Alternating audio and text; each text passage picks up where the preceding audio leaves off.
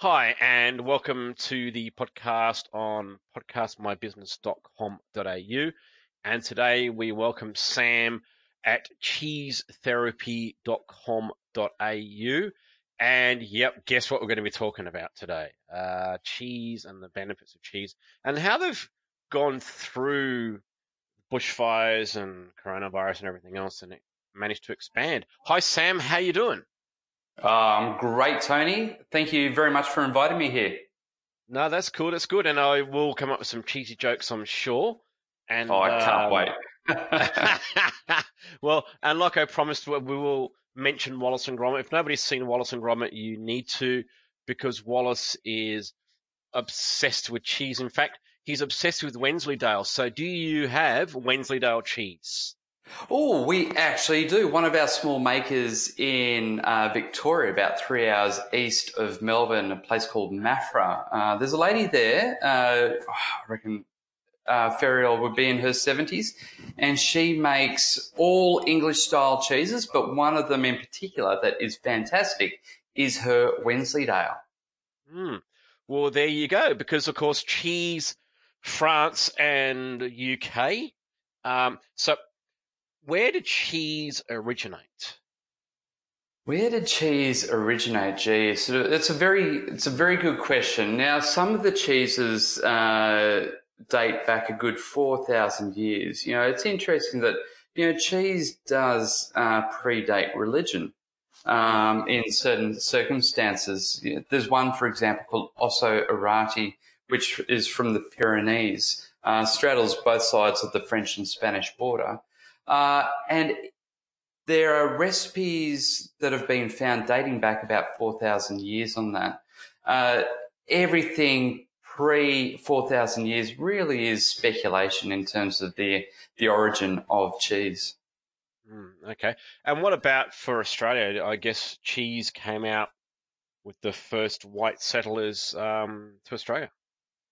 Yeah, it certainly did. Um, you know, cheese has always been part of the Australian landscape, just as dairy has been. But it's really only been about sort of 40, 50 years ago where we started to see uh, the artisan cheese movement. And the reason for that was that our dairy industry was going through a very uh, painful period. Uh, probably 50, 60 years ago, we had about 60,000 dairy farms here in Australia. Today, we've only got about 6,000. Uh, and what some of the smart dairy farmers recognized was that if they turned their product into cheese, they were able to value add and uh, get more money per litre for their cheese. So really, there are a couple of uh, standouts being Tarago River and Milawa Cheese Co., both in Victoria, who started and have led the artisan cheese movement here in the country. And I think uh, a lot of these small makers, certainly around the country, uh, do thank them very much for being the pioneers of this uh, of this movement. Mm, excellent. Okay. Now, um, of course, you are based in Queensland, so there's a lot of where where were the regions? I mean, I know Tasmania is becoming very famous for its cheese, but where does um, most artisan cheese come from in Australia? Yeah, look, most of it is in Victoria. Uh, it's got a very big cheese culture, but also a great uh, dairy industry down there. We do, we actually run all of our operations out of Geelong so that we're closer to the cheesemakers because uh, it doesn't make sense for us to bring cheese from Victoria up to Queensland and then send it back down. So everything tends to be centered around uh, Victoria. We've got uh, some in South Australia, southern New South Wales, and like you said, a few in Tasmania that are quite emergent. So, uh, but you know, there's the only state where I haven't found great cheese so far is Northern Territory, but uh, you never know. Exactly. I'm sure they'll come up with it one day.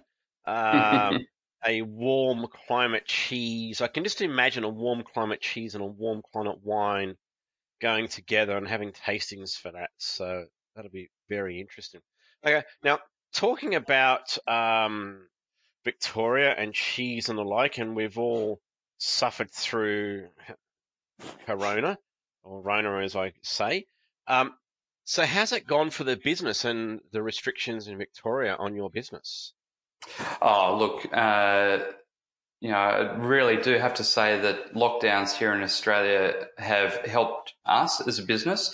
Uh, you know, we're a we're a home delivery business, and uh, like most other home delivery businesses, we've seen an absolute boom in in what we have. Uh, but our uh, the boom in our business actually started a couple of months before. At the end of January, one of our cheesemakers, Milawa, who I mentioned earlier, came to us asking for help because what had happened was that because of the bushfires in their region, uh, and they were they were absolutely devastating last summer. Uh, they had lost all of their tourist trade. Now they rely quite heavily on tourist trade to not just for that moment in time, but people going back to their towns and cities looking for Milawa cheeses in their local um, delis and stores. And they had made about two tons of cheese for the three, four months prior, but all of that tourist traffic had gone. So Redwing reached out and she just said, look, Sam, I'm on the brink of financial ruin if we don't do something. Could we do a Milawa pack? And I thought, to be honest, I thought we'll sell 50 Milawa packs. Um, but we put the call out to Australians and in the month of February, we cleared those 2,000 kilograms of Milawa cheese. Uh, wow. We got them back on their feet and cleared out their cheese cave. And I think uh, Helen, my partner, and I got our last cheese pack out the first week of March. And we thought, to be honest, we just thought, oh, how good was February? Now let's just wait for the Christmas rush to come in. But lo and behold, three weeks later, we roll straight into Corona lockdowns and all of a sudden, I've got every other cheesemaker in the country calling me up and just saying, Sam, can you do for us what you did for Milawa? And we realized that nobody else in the country was taking action and we just needed to step up. We needed to uh, take control of this situation and help these cheesemakers. Look, to be honest, Helen and I had nothing to lose. Uh, you know, we're an online business. It's not like we have a lot of infrastructure, you know, that we're risking but we put it all out there. We put it out to Australians. And what we have really seen this year is that when Australians see someone in need, they're always going to be there to help. And that's what Australians did. Australians supported all the cheesemakers that we uh, started promoting. And all of our cheesemakers have made it through the last six months. And our cheesemakers now aren't eligible for JobKeeper. That's how well they've been going. It's bloody brilliant. Mm. That is really, really good. Um, and look, well done to that. And you are, as you say on your website, you're saving Australian cheese, and Australians are helping to save Australian cheese. So, what's your favourite cheese? Oh, I tell you what, my favorite cheese is the cheese I'm eating right now. Um, and it, look, I don't have a favorite cheese because cheese goes with your mood and what you're drinking and eating with it, the people that you're sharing it with. Uh, I what I particularly love is understanding the stories behind each of the cheeses. You know, you have to remember that the cheesemakers that we support, they're all small, you know, generally family cheesemakers where I know each of them personally. I speak to them every week. I know all the stories. I know um, you know, when they're milking, what they're milking, um, how they've been maturing their cheeses, uh, but also some of, you know, I know their background. I know how they came to be. And I, we have this saying here at Cheese Therapy that you think, oh, sorry, you taste with your mind. And it's true. The more you know about something, the better something tastes. So, uh, yeah, it's, uh, the cheese, my favorite cheese right now is uh, whatever the the story is that I'm loving the most. Mm. Now I, I've just gone into the Milawa cheeses, and yeah. I don't know, is this politically correct to call a cheese stinky?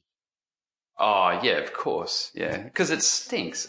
a, a wash rind cheese, I tell you what. So a wash rind cheese uh, starts off as a camembert. You know those white mold cheeses, but yeah. instead of it developing that nice, soft, fluffy white mold around the outside, they wash it in a brine uh, each day for the first uh, one or two weeks.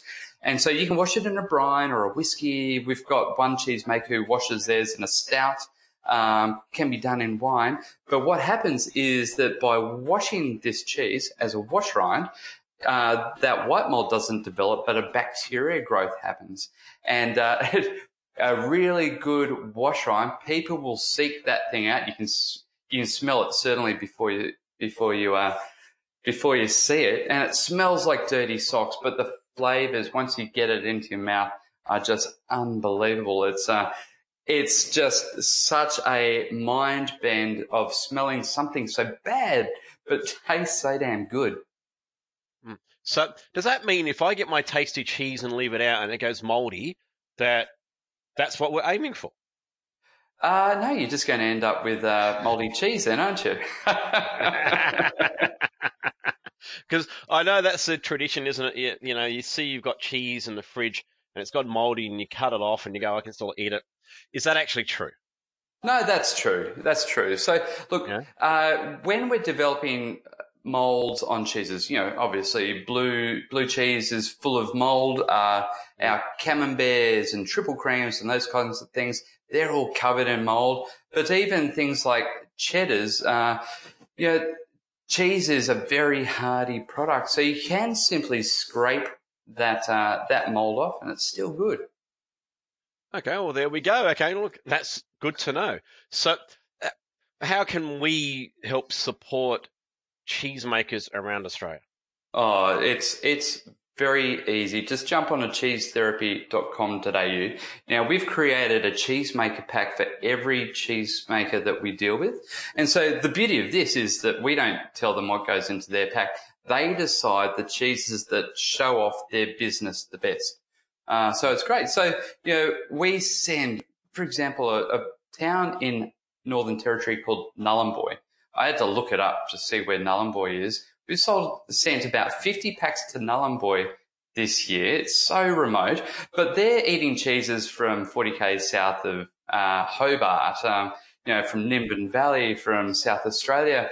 It's amazing how what we've been able to achieve is to allow people to have access to beautiful produce from small makers, regardless of where they are in this country. Mm. That's really, really helpful. And what about markets, farmers markets, and they're starting to come back? I guess that's another avenue you can help cheesemakers as well. Yeah, look, uh, you know, because we sort of we cover the national stuff now.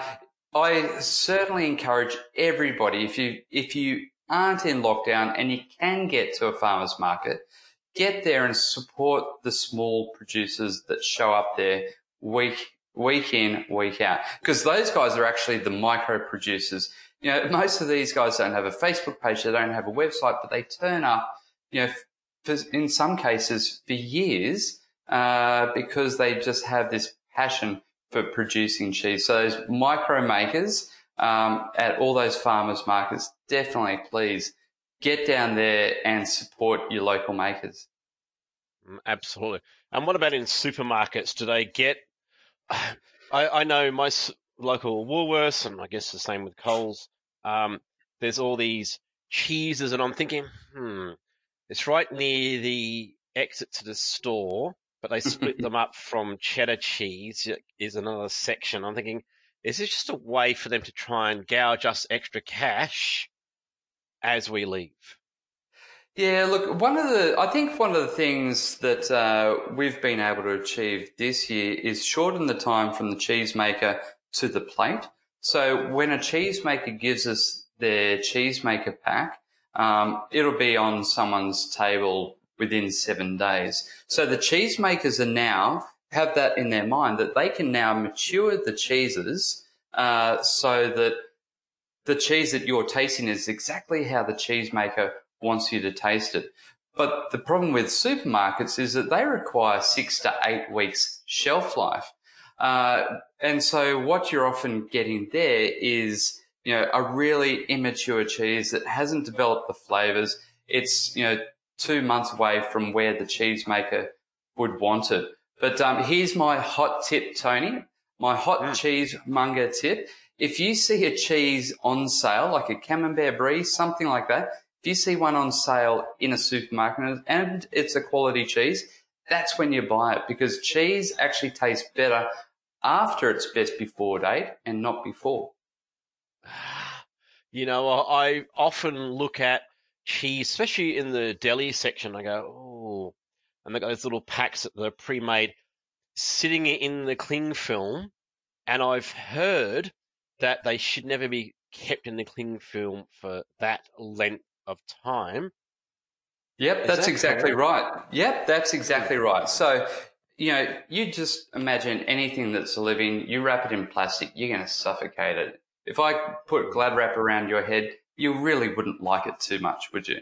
Mm, no. and it's the same with cheese. White mold, you know, the blue molds, all those kinds of things. It's a living, breathing uh, organism. So that cheese, if it's not in plastic, is still growing. It's still living. As soon as we suffocate it, that cheese then starts to die. It doesn't uh, mature anymore. It's pretty much stopped. Um, so, you know, great if you want a product lasting, you know, eight weeks, three months, four months on a shelf, but it's not actually what we want. What we're after is great tasting flavors. You know, we're after stuff that the cheesemaker's proud of. Uh, and you're not going to get that with Gladwrap. Yeah, absolutely. And I love that tip buying after the best before date because, yeah, it's misleading all those best before dates. On some foods, we have an expert here telling us what we can do. So please don't take this as food advice for every single thing. Um, just on cheeses, just a little bit after the use by date. Cool. All right. Thanks very much for that, Sam. Anything else you'd like to add? No, I think if people can just help the Australian cheese industry and also remember that there's dairy farmers that supply to all of these small cheese makers. So the, the more artisan cheese that we're able to sell right across the country, whether it's from us, whether it's from your farmers markets or your local deli, please get out there and support this great Australian industry because if we don't, then we're going to lose an art. Mm, absolutely. It is an art. And uh, I got to the end and I didn't make a single cheesy joke. So there we go. I'm so disappointed, Tony. so am I. So am I. But there you go. All right. Thanks very much, Sam. Thanks, Tony. Appreciate it. So am I. But there